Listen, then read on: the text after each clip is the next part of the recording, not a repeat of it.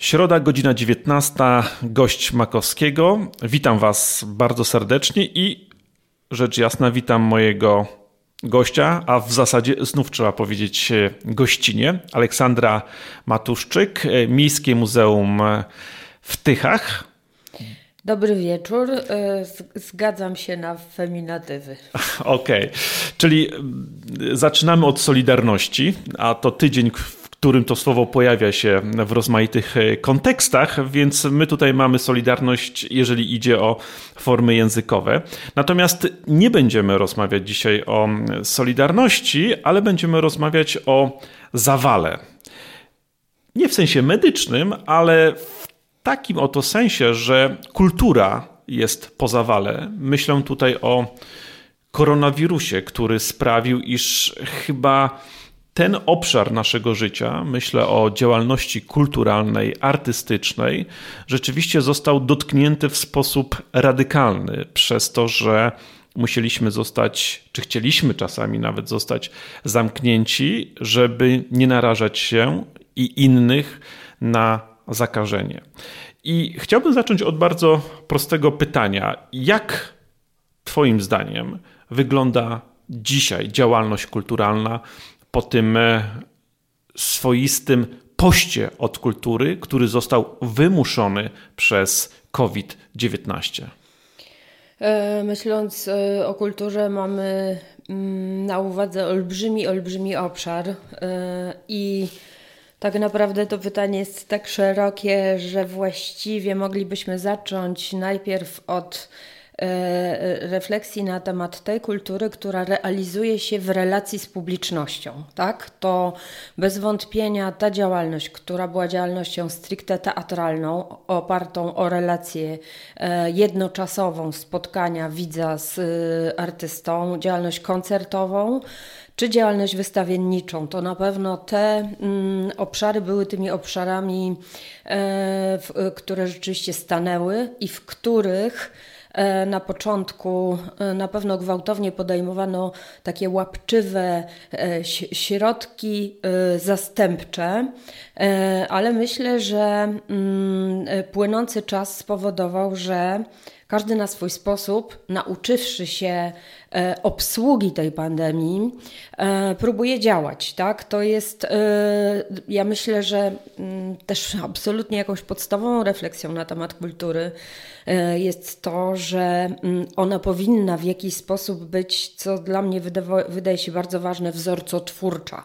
To znaczy, ona właśnie i jej narzędzia są do tego, żeby szukać dróg e, i e, wracając jakby do tej refleksji na temat sztuki i kultury, która dzieje się w tym samym czasie, w tym samym miejscu, jest spotkaniem to na pewno po tym okresie absolutnego szaleństwa, wpuszczania do sieci wszystkiego, co e, nie wiem, było próbą, było zapisem dokumentalnym, było rzeczą wyciągniętą z archiwum, e, powoli, powoli nauczono się przygotowywać spektakle tak, żeby e, widz mógł brać w nich udział. Już w tej chwili mamy właściwie pierwsze premiery.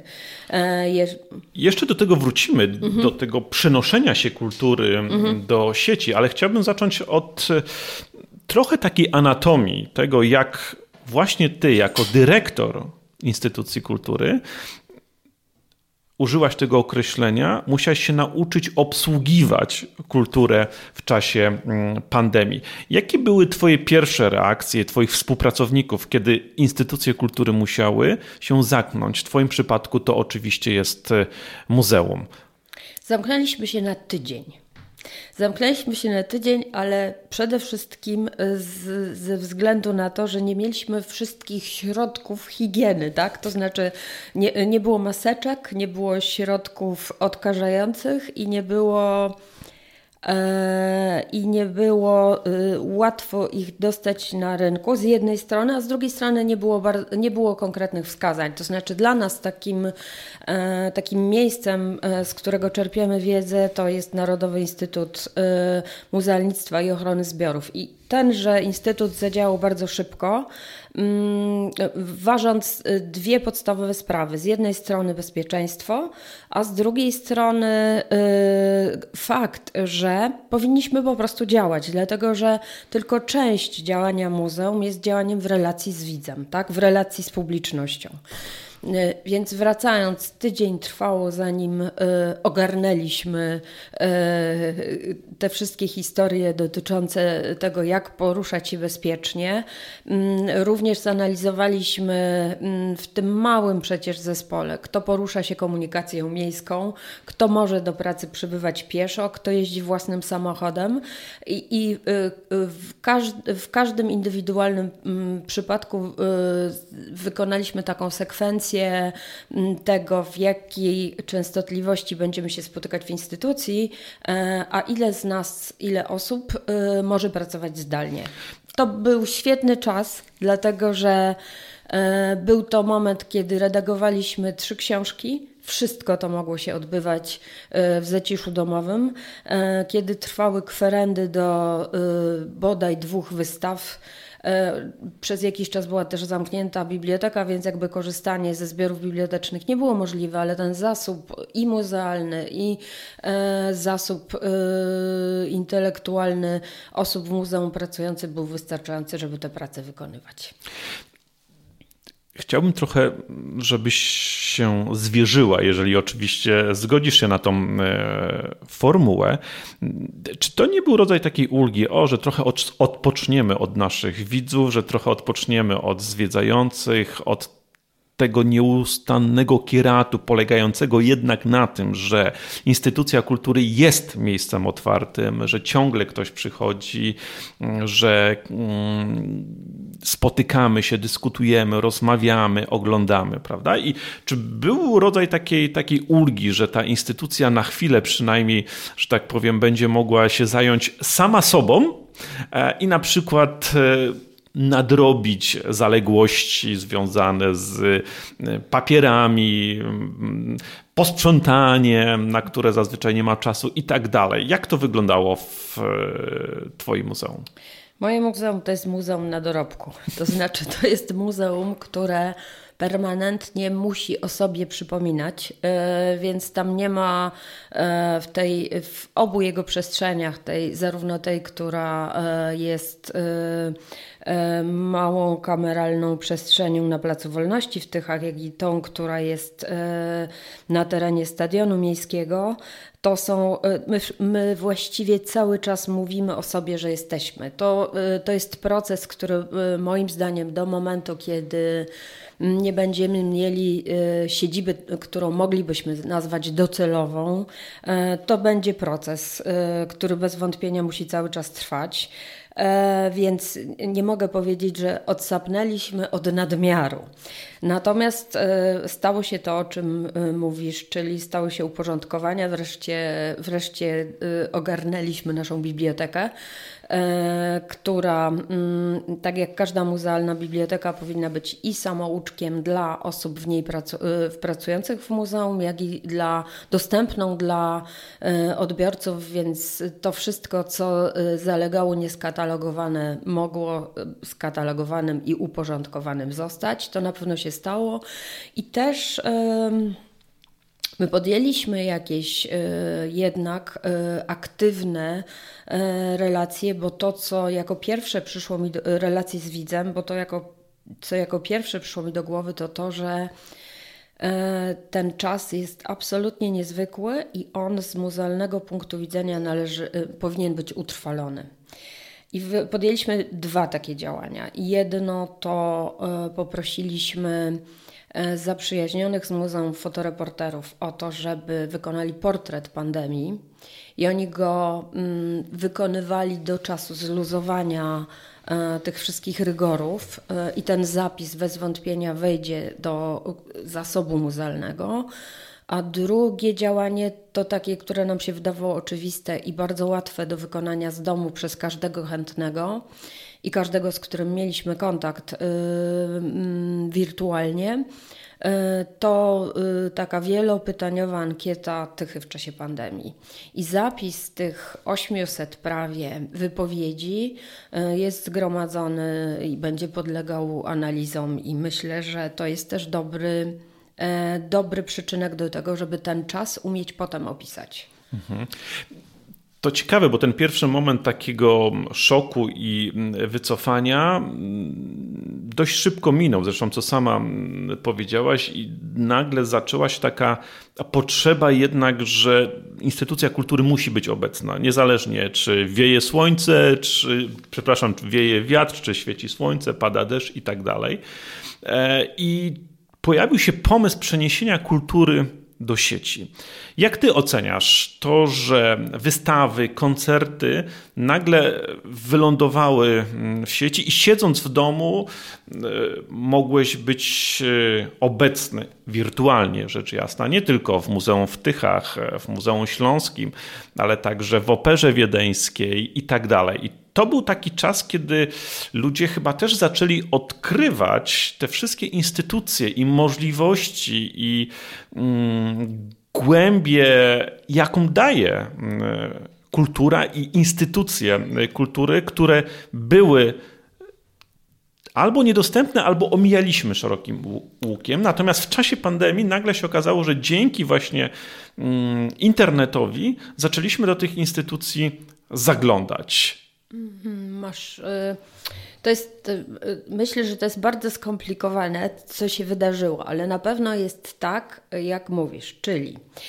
e, ujawniła się część tak zwanego zasobu, e, czy teatralnego, czy filmowego, czy muzealnego, który y, nie był do tej pory przez to, że liczyli wszyscy na tą bezpośrednią relację, wystarczająco eksploatowany. I mm, zarówno w wypadku muzeów, może niekoniecznie w 100% to są wirtualne wystawy, bo przyznam, że te zrobić najtrudniej. To znaczy, oprócz oczywiście tych takich prostych zabiegów pod tytułem e, wirtualnie prezentujemy nasze zbiory i możemy się przechadzać po wnętrzach pałaców niedostępnych, takich y, y, wystaw, które y, na przykład, które same, które, budynkach, które same w sobie są wystawami stałymi.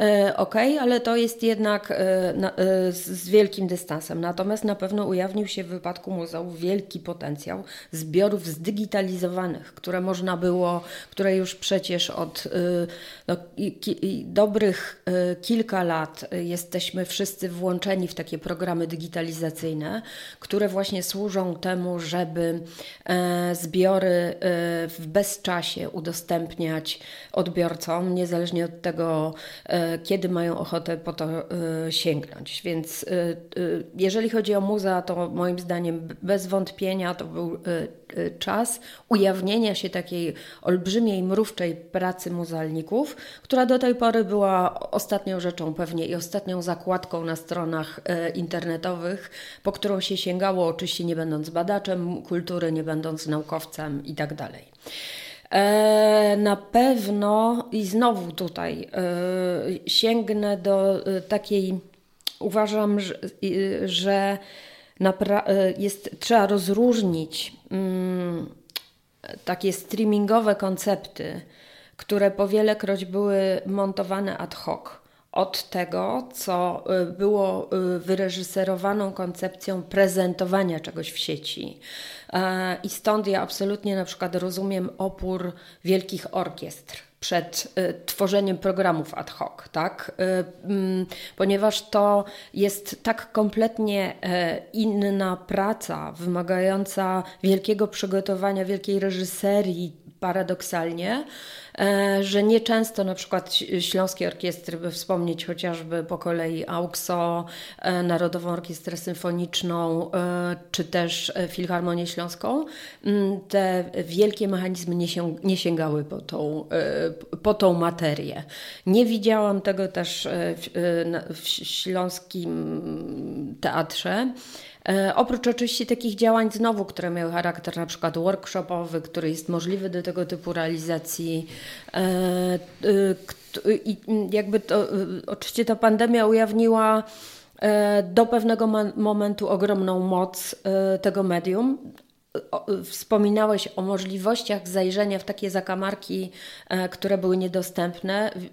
Też dzisiaj już z perspektywy, ale pamiętamy różnego typu transmisje, które były dostępne przez kilkadziesiąt godzin. Tak? W ten sposób na przykład mogłeś poznać mm, e, najnowsze spektakle Teatru Nowego z Warszawy. Czy e, ja na przykład obejrzałam mm, spektakl, na który trzy razy nie mogłam się wybrać do Warszawy. Byli to kibice zrealizowani przez Teatr Żydowski. Absolutnie niedostępne, ekskluzywne przedstawienie. Pokaz, po, i, I właśnie tam, y, oglądając ten spektakl, zobaczyłam wszystkie, e, wszystkie niedoskonałości, bo to był po prostu dokumentalny zapis, który, e, który często w teatrze się robi po to, żeby wtedy, kiedy będą próby wznowieniowe, móc do tego wrócić. I to było niesłychanie męczące przeżycie. Hmm. Po prostu nie. Są rzeczy absolutnie nieprzekładalne. Ale z drugiej strony myślą o takich e, obszarach, e, czy też równości, która sprawiła, że no, pandemia przestała różnicować osoby mieszkające w wielkich miastach, osoby mieszkające w małych miejscowościach, czy też na wsi, że w zasadzie ten dostęp do kultury nagle się wyrównał, prawda? Ale zaczęła różnicować osoby, które mają dostęp do, do internetu i nie mają go, a to naprawdę wystarczy być w Palowicach, e, znaczy w małych miasteczkach na obrzeżach aglomeracji, żeby to, e, żeby to takie mogło być. E, też musimy pamiętać, że w tym czasie, kiedy my Oczywiście my patrzymy zawsze przez pryzmat naszego podwórka i e, ja, e, która jestem optymistką, zawsze wyłapuję te e, historie, które są związane, że jednak coś się wydarzyło, coś sprawiliśmy, coś się wydarzyło w interakcji. Natomiast musimy, pamię musimy pamiętać o tym, że przeciętne mieszkanie rodziny, która ma dwoje dzieci, teoretycznie chodzących do szkoły w czasie pandemii, to było pole walki o dostęp, tak? I to i nie sądzę, żeby y, dostęp do, umożliwiony dostęp do kultury był tym pierwszym e, czymś, po co się, e, po co się sięgało.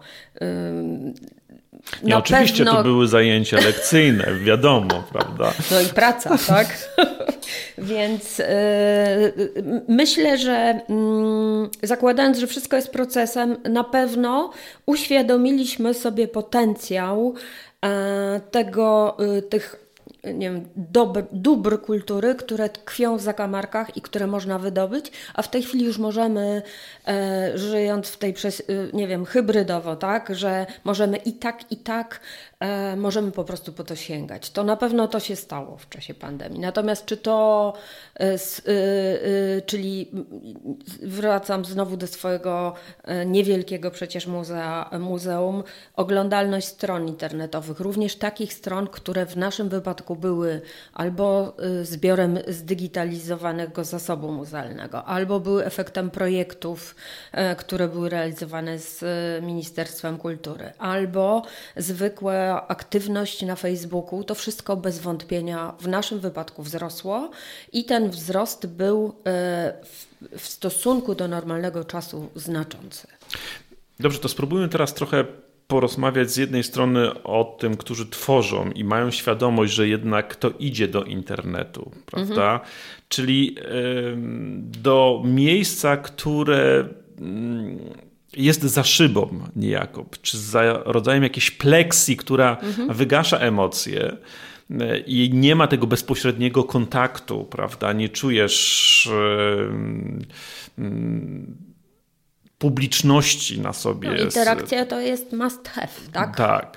A, a z drugiej strony yy, odbiorca, prawda? To jakby pokazaliśmy te zalety, które tkwią w przeniesieniu kultury do sieci, ale z drugiej strony, no, wiadomo, jak się ogląda tego typu rzeczy. Między kotletem a, mhm. że tak powiem, lampką wina i z doskoku, i a to teraz jednak pójdę wyrzucić śmieci, albo pójdę z psem.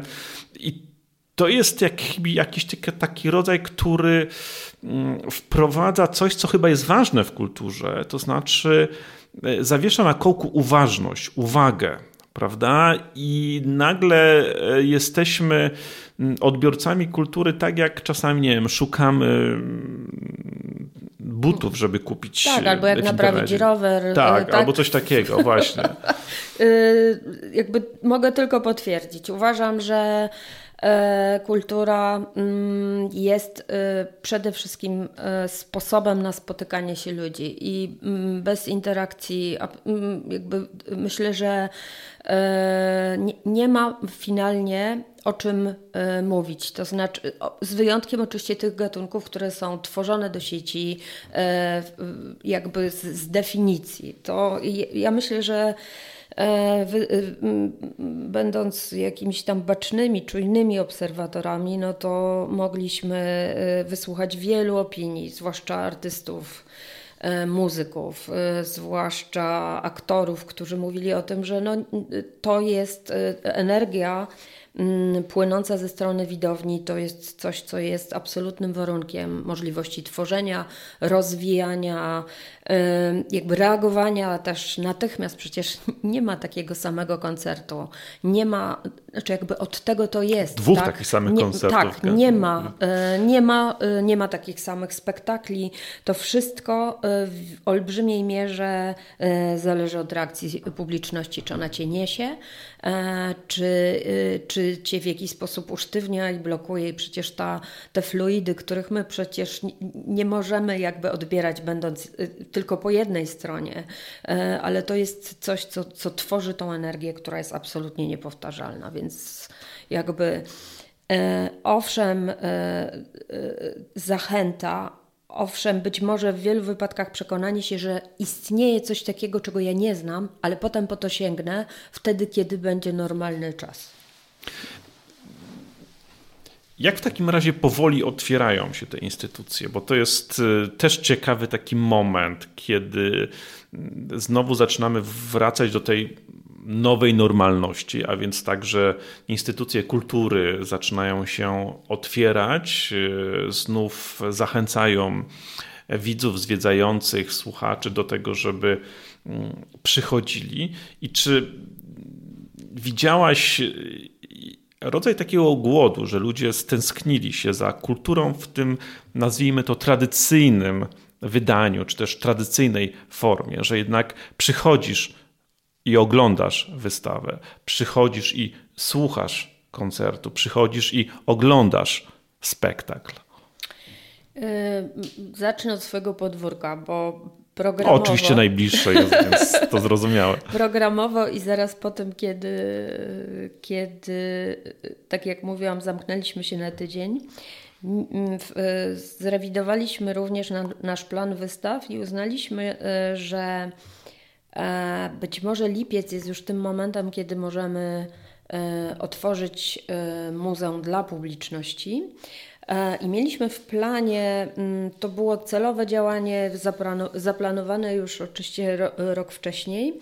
W planie była wystawa absolutnego klasyka e, ilustracji e, dziecięcej i ilustracji przestrzennej, tak jak nazywa tą dziedzinę swojej twórczości Józef Wilkoń, absolutny nestor. 90-letni, znakomity twórca, przez którego ilustracje do dziecięcych bajek myślę, że przeszliśmy wszyscy.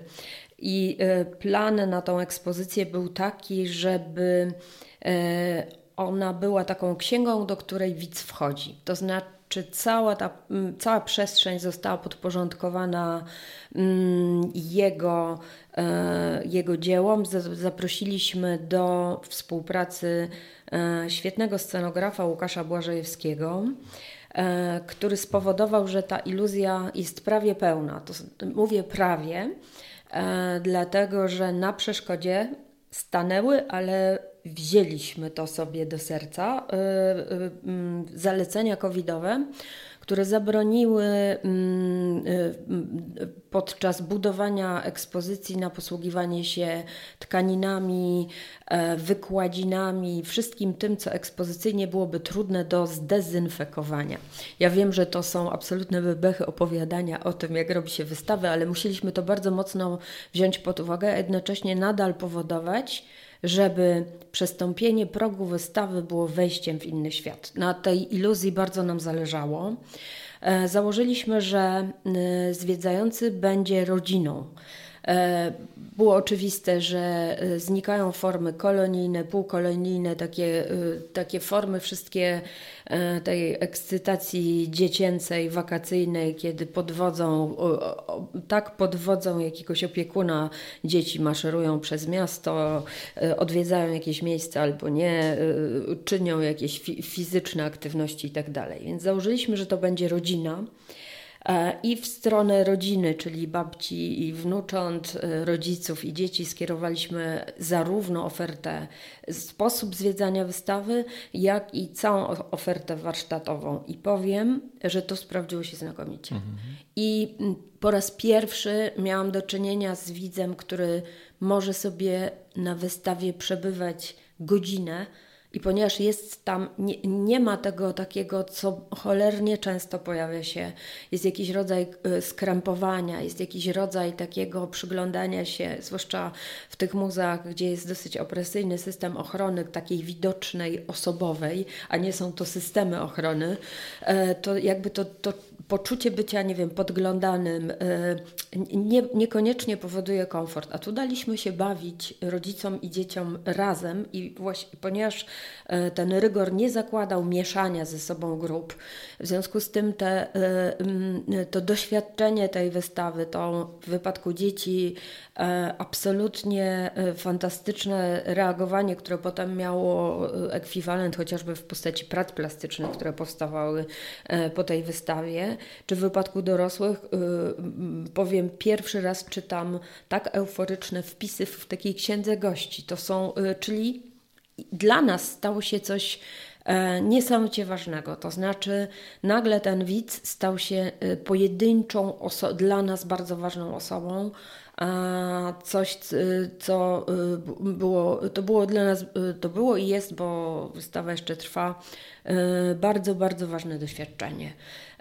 I wiem już, że możemy sobie pozwalać na to, żeby założyć, że nie, y, że albo powrócić do tego, co jest, wydaje mi się, istotne bardzo, że kultura, miarą kultury jest jakość, a nie ilość. I jakby to, to niekoniecznie musi się odbywać w przełożeniu na, na frekwencję. Więc tutaj absolutnie, absolutnie wspaniale powroty po y, drugi, trzeci, czwarty, piąty raz na wystawę dzieci, e, utożsamienie tego miejsca z jakimś fantastycznym ogrodem albo zoo, e, bo ta iluzja jest, jest, jest dosyć silna i jakby pozwala na takie odczytanie tego miejsca. Wzbogaciliśmy też to, to na fali tego, że ponieważ możemy ją dopieścić, tą wystawę, bo mieliśmy na nią stosunkowo dużo czasu, e, no to również e, e, postaraliśmy się o to, aby e, przestrzeń, która jest skonfigurowana wokół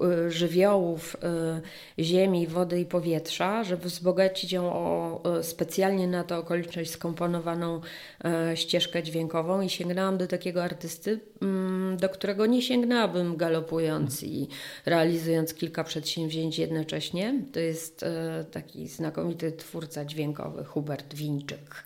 Więc to na pewno się stało, że pojawiła się, e, pojawiło się więcej czasu na dopieszczenie, e, więcej czasu na to, żeby przemyśleć, jak spowodować, żeby ta iluzja, o którą nam chodziło, w, mm, jeżeli chodzi o przestrzeń wystawy, żeby to wszystko mogło się wydarzyć, bo mieliśmy po prostu na to czas. A żeby trochę odejść od Twojego podwórka, mhm. zresztą bardzo gorąco zachęcam do odwiedzenia tej e, wystawy. Natomiast e, czy widzisz, rozmawiając też e, z ludźmi kultury, ale także z publicznością, czy widzisz taką potrzebę, że należy wrócić, tak? że nie można się zatrzymać, że kultura to był taki element naszego życia, który jest e, swego rodzaju oddechem, szczególnie właśnie w czasie mm, covidowym, w czasie takiej e, niepewności, ryzyka, tych wszystkich nagłówków, które e, czytamy o kolejnych tysiącach zakażonych i tak dalej. Czy kultura jest taką przestrzenią, takim polem, gdzie możemy na chwilę właśnie o tej mm, przykrej, e, czasami dramatycznej codzienności zapomnieć. I czy tak, Twoim zdaniem, odbierają to dziś e, ci, którzy mm, odwiedzają instytucje kultury? E, tego nie wiem. Znaczy na pewno jeszcze gdybym miała opowiedzieć o, bo jak, też jest ważne, żeby nie myśleć o tym, że zamknięcie było pewną cezurą, a teraz się otwieramy. Ja myślę, że e, każdy, kto odpowiada, kto myśli o przestrzeni kultury, y, jest ona czyimś miejscem pracy, to jest to przestrzeń y, permanentnej odpowiedzialności, dlatego że y, jakby no, my, którzy pracujemy w instytucjach nie wiem, miejskich, marszałkowskich, narodowych, no za każdym razem pracujemy e, z korzystając jakby z zasobu publicznego, więc my tutaj y, musimy ciągle podejmować starania, żeby kontakt z publicznością, y, z, z, publicznością, odbiorcą, uczestnikiem był nawiązywany. Tak? My nie możemy utracić tej nici, mhm. bo dla mnie wcale nie jest oczywiste, że E, kultura to jest to coś, czego wszyscy pragną albo potrzebują, tak? E, więc my jakby mm, pracując w tej przestrzeni powinniśmy to ciągle udowadniać, że ona jest potrzebna i ona daje wytchnienie, daje możliwość refleksji. E, więc jakby to jest jakby dla mnie taki, dla mnie taki jakiś alfabet, więc też będąc w Tychach, przecież my E, e, szefowie instytucji kultury, a mamy jakby reprezent, tą właściwą reprezentację, tak? Czyli w Tychach jest teatr, jest, jest sala koncertowa z jej gospodarzem, orkiestrą AUXO, jest biblioteka z wieloma oddziałami, więc nasze rozmowy to było, to było permanentne pytanie o to, kiedy, kiedy i na jaki sposób otwieramy, otwieramy podwoje. O swoim, o swoim otwarciu dla widza opowiedzieć powiedziałam. E, taką samą próbę, bo mm, sale koncertowe miały tych ograniczeń dużo więcej, e, podjęło AUXO e, jeszcze w czerwcu, realizując taki projekt AUXO Extra. I powiem, że było to doznanie takie bardzo ściskające za gardło, dlatego że mm, przestrzeń dla widowni w AUXO to jest E, około, e, to jest chyba 330 osób. E, mm, orkiestra zastosowała wszystkie możliwe rygory i te rygory dotyczyły zarówno odległości muzyków od siebie na scenie, jak i odległości widzów i widzów mogła być jedna czwarta, mhm. czyli nie, około 80 osób. I powiem, że mm, to uderzenie E, I ta wielka praca ze strony orkiestry, prezentującej taki absolutny, fantastyczny kanon muzyki XX wieku, czyli Pendereckiego, Góreckiego, Reicha, Glasa, spotkała się z taką nieprawdopodobnie milczącą, nie, nie mogącą dać takiej energii, jak, e, jak to jest zazwyczaj, e, często euforycznej reakcji publiczności. I na pewno to było doznanie, ale myślę, że to było doznanie celowo wytworzone dla orkiestry po to, żeby wiedzieć, jak na przykład będzie pracować, jak będzie projektować swój następny sezon jesienny. Tak?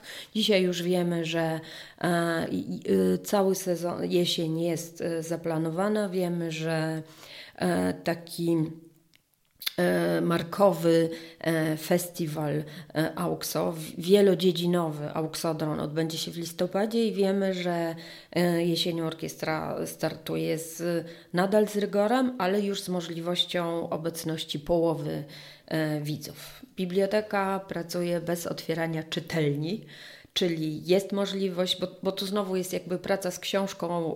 Wiem, że Biblioteka Narodowa narzuciła jakieś potworne rygory, bo te pierwsze rygory polegały na tym, że mm, kwarantanna książki miała wynosić tyle, ile kwarantanna człowieka, czyli 14 dni. Wyobrażenie sobie nie wiem, 14 pomieszczeń, w których mieszkają książki z poszczególnych dni. Nie wychodzą na spacer.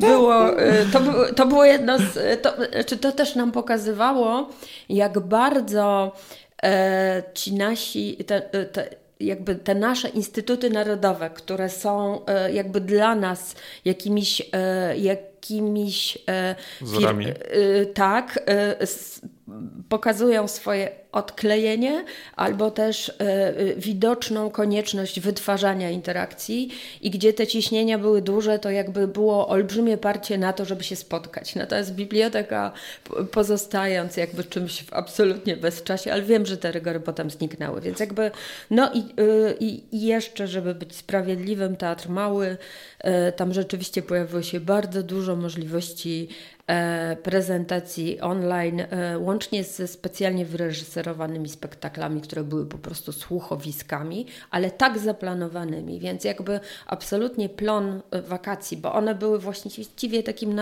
świetnym, my, my do tej pory dosyć lajtowo podchodziliśmy do wakacji, to znaczy wakacje były wakacjami, wiedzieliśmy, że nas jest mało, nie pracujemy i nagle się okazało, że my wszyscy próbujemy wytworzyć sensy i, i zastanowić się, jak powinien wyglądać dalej dalszy ciąg roku. Ja, to jest w ogóle ciekawy ten moment e, wakacyjny, bo w Polsce raczej instytucje kultury wtedy wygaszały swoją mhm. E, działalność, licząc na to, że publiczność przenosi się na pikniki, koncerty Oczywiście. zewnętrzne i tak dalej. Ponieważ ich nie było. Tak, ponieważ ich nie było, to oczywiście mm, ciśnienie było w drugą stronę, żeby jednak te instytucje wytwarzały mhm. jakiś rodzaj przestrzeni, pól, gdzie mm, odbiorcy, słuchacze, e, widownia mogłaby się e, spotykać. Oczywiście jest w tym wszystkim pewien e, zasadniczy problem, o którym do tej pory, a już prawie rozmawiamy 40 minut, nie mówiliśmy, no ale podobno ludzie kulturalni nie rozmawiają o pieniądzach. My sobie na ten luksus nie pozwolimy i jednak zapytam, ponieważ mhm. rzeczywiście jest tak, że instytucje kultury zazwyczaj w dobie kryzysu są pierwszymi, które mm, tracą. Mianowicie budżety tych instytucji są y, obcinane jako no, ten rodzaj działalności, który nie jest niezbędny prawda, do tego, żeby miasto czy społeczeństwo y, funkcjonowało. Y, jak myślisz, jaki wpływ na finansowanie instytucji kultury, na finansowanie twórców będzie miała pandemia COVID-a? Y Tutaj jest e, jakby parę spraw, tak? Trzeba oddać e, jakby najpierw może od zewnętrznej, zewnętrznej wobec nas w instytucjach. Trzeba oddać sprawiedliwość e, Ministerstwu Kultury i Dziedzictwa Narodowego, które moim zdaniem absolutnie stanęło na wysokości zadania, mogąc tak szybko, jak to jest możliwe w wypadku uruchamiania uruchamiania publicznych środków uruchomiło programy e, wsparcia dla różnego e, typu jakby grup. Tak? Pierwszy program chyba bodaj uruchomiony w kwietniu to była Kultura w sieci. sieć, tak. Oczywiście y, dyskus, y, jakby nie ma, nie ma sensu wartościowanie y, dotyczące tego, kto jest beneficjentem, co, jaki będzie plon, ale jakby no jednak jest to działanie z wyjściem naprzeciw, tak? I teraz ten y, wiele, y, było wiele wsparć y, stypendialnych dla artystów, którzy są frikami, tak? Którzy nie są zatrudnieni e, najczęściej w żadnej instytucji i których życie polega na realizacji E, zleceń od miejsca do miejsca, więc tutaj to, e, to wsparcie też się pojawiło i wiem, że to wsparcie nie tylko było wsparciem ministerialnym, ale również takich organizacji jak ZAIX, 100, 100 Art, to wszystko były e, jakieś mocne pakiety pomocowe. I teraz jest z kolei wielki, bo dostrzeżono również taką branżę, która jest w kompletnej niszy, czyli branżę realizatorów, tak? To są osoby absolutnie drugiego planu, ale teraz jakby jest kolejny program bodaj 400 milionowy, który uruchomi na przykład, spowoduje zaistnienie, nie wiem, projektów e, teatralnych, koncertowych, które dadzą też możliwość zarabiania tych osób, tej branży, która właściwie kompletnie wypada z rynku bez, bez wielkich wydarzeń festiwalowych. Świetnie się mają też, co zapewne obserwujesz, wszystkie festiwale książki latem. E, ale jakby wracając teraz do sytuacji e, i instytucji budżetowych, to znaczy takich, które są finansowane z budżetu miasta, tak jak jest to w naszym wypadku, e, te rozmowy na temat tego, czy na temat, to jest też tak jak mówiłeś, to jest pytanie o kondycję finansową miasta tak? to znaczy organizatora. Jeżeli ta kondycja była kondycją dobrą przed pandemią, to proporcjonalnie do tego e, ta kultura, która istotnie jest e, kilkuprocentową częścią budżetu miasta, mogła po prostu nie stracić. W Tychach to była dosyć prosta kalkulacja. Bierzemy pod uwagę przede wszystkim pakiet e, e, dyskusji pomiędzy dyrektorami instytucji e, z absolutnie przytomnym naszym prezydentem branżowym Maciejem Gramatyką. Rozmawialiśmy o tym, które wydarzenia, które były mocno kosztotwórcze, po prostu się nie odbędą. I jakby, czyli skoro one się nie odbędą, to te kwoty, które były na nie przeznaczone, trafiają z powrotem do budżetu, e, do budżetu miasta. I y, mm, akurat to jest rok, kiedy mm, taki wielki festiwal, e, który jest biennale, czyli e, Śląska Jesień Gitarowa, z olbrzymim budżetem, z, z międzynarodowymi gwiazdami, nie odbędzie się i to jakby wróciło, i jak do budżetu wróciło, a raczej z niego nie wyszło wszystko to, co było e, przygotowane na plenerowe duże wydarzenia. E, I e, dosyć dużej rewizji podlegały w mieście budżety obywatelskie i projekty rewitalizacyjne. Znaczy wszystkie te, które miały nieść za sobą potencjał dotyczący nie, festynów, pikników, one po prostu to zniknęło albo zostało pozamieniane na jakieś inne działania, które paradoksalnie będą wartościowsze i paradoksalnie prawdopodobnie będą, e, ich efekty będą mogły być e, konsumowane dłużej. I to jest, to jest kolejny znowu jak gdyby taki kreatywny odprysk tego, że E, ileś e, rzeczy w przestrzeni miejskiej e, nie mogło się po prostu wydarzyć. Mm, opowiadam o Tychach, ale My oczywiście nie funkcjonujemy na jakiejś wyspie, która się nie komunikuje z innymi miastami. Wiem, że w Gdańsku bardzo szybko pojawił się, pojawił się mm, komunikat dotyczący tego, że dyrektorzy instytucji miejskich mają zamrozić E, póki co nie oddając jeszcze 15% budżetu, e, a zupełnie, e, zupełnie inaczej zachowała się na przykład Warszawa, ale to też jakby jest stolica, musi być absolutnie wzorcotwórcza. Tam wręcz, wręcz pierwsze pytania, które szły w stosunku do instytucji kultury, były, doty- były pytaniami dotyczącymi konieczności zrekompensowania strat, które wynikały z tego, e, że nie przychodzą widzowie, którzy, którzy płacą za bilety i jakiej wielkości jest ta strata, którą miasto miało ochotę zrekompensować. Ja oczywiście nie wiem, jak to jest dziś, bo y, wszystko płynie, tak? Tutaj nie, nie można powiedzieć, że mamy jakiś był kryzys, który jest zamknięty i w związku z tym możemy go w jasny sposób finansowo E, jakby zdefiniować. To na pewno e, jest wszystko w ruchu, natomiast no, mogę powiedzieć, jak, jak, jak to się działo w Tychach i myślę, że w tym, mm, w, w, w takiej rozmowie tak ustawionej dotyczącej tego, że do budżetu wróciło to, co po prostu było pieniądzem przeznaczonym na wydarzenia, które nie miały miejsca, e, jest, jest jakby końcem tym roku rozmowy na temat tego, jakie są skutki finansowe dla nas.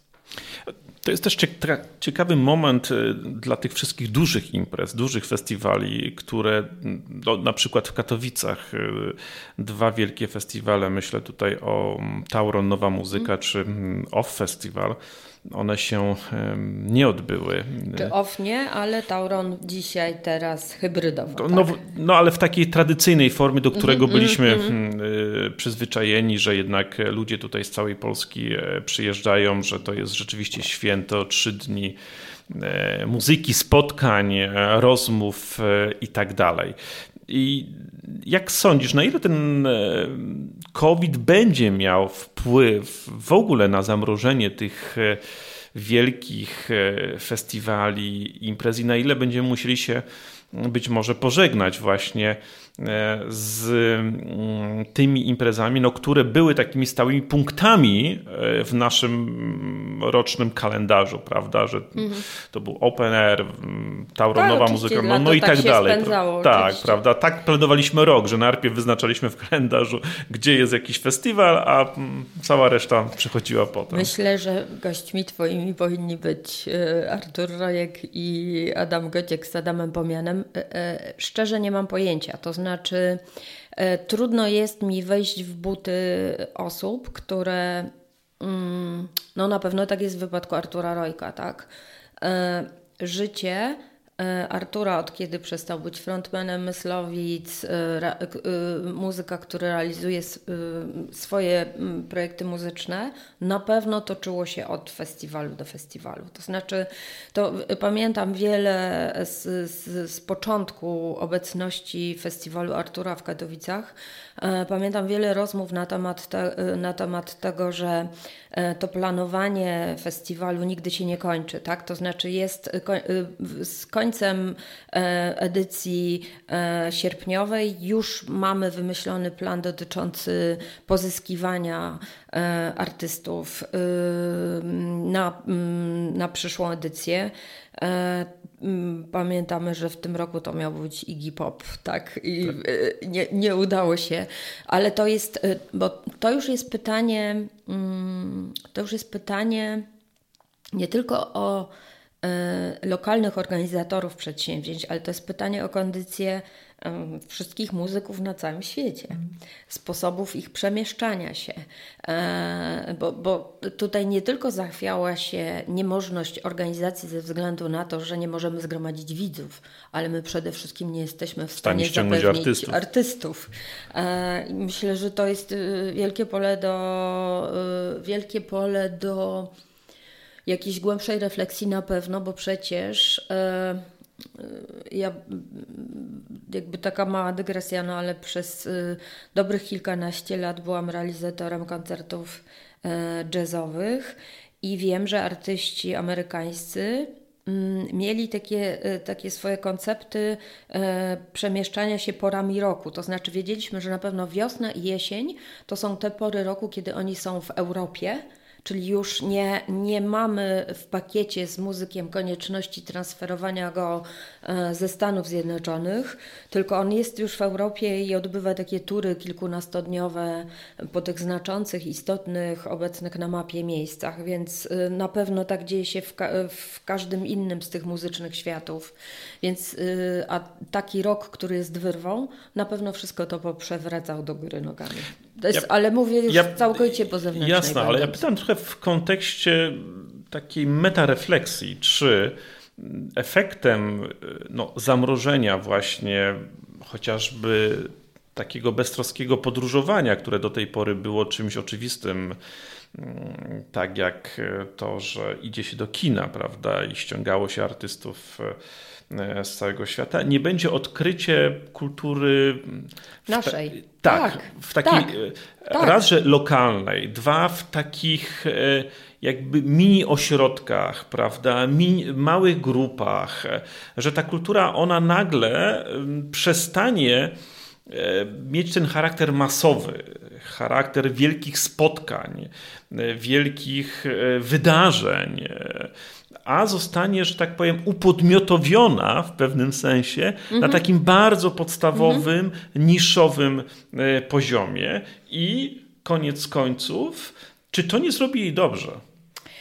E, myślę, że e, to jest absolutnie całkowicie możliwe i całkowicie prawdziwe stwierdzenie.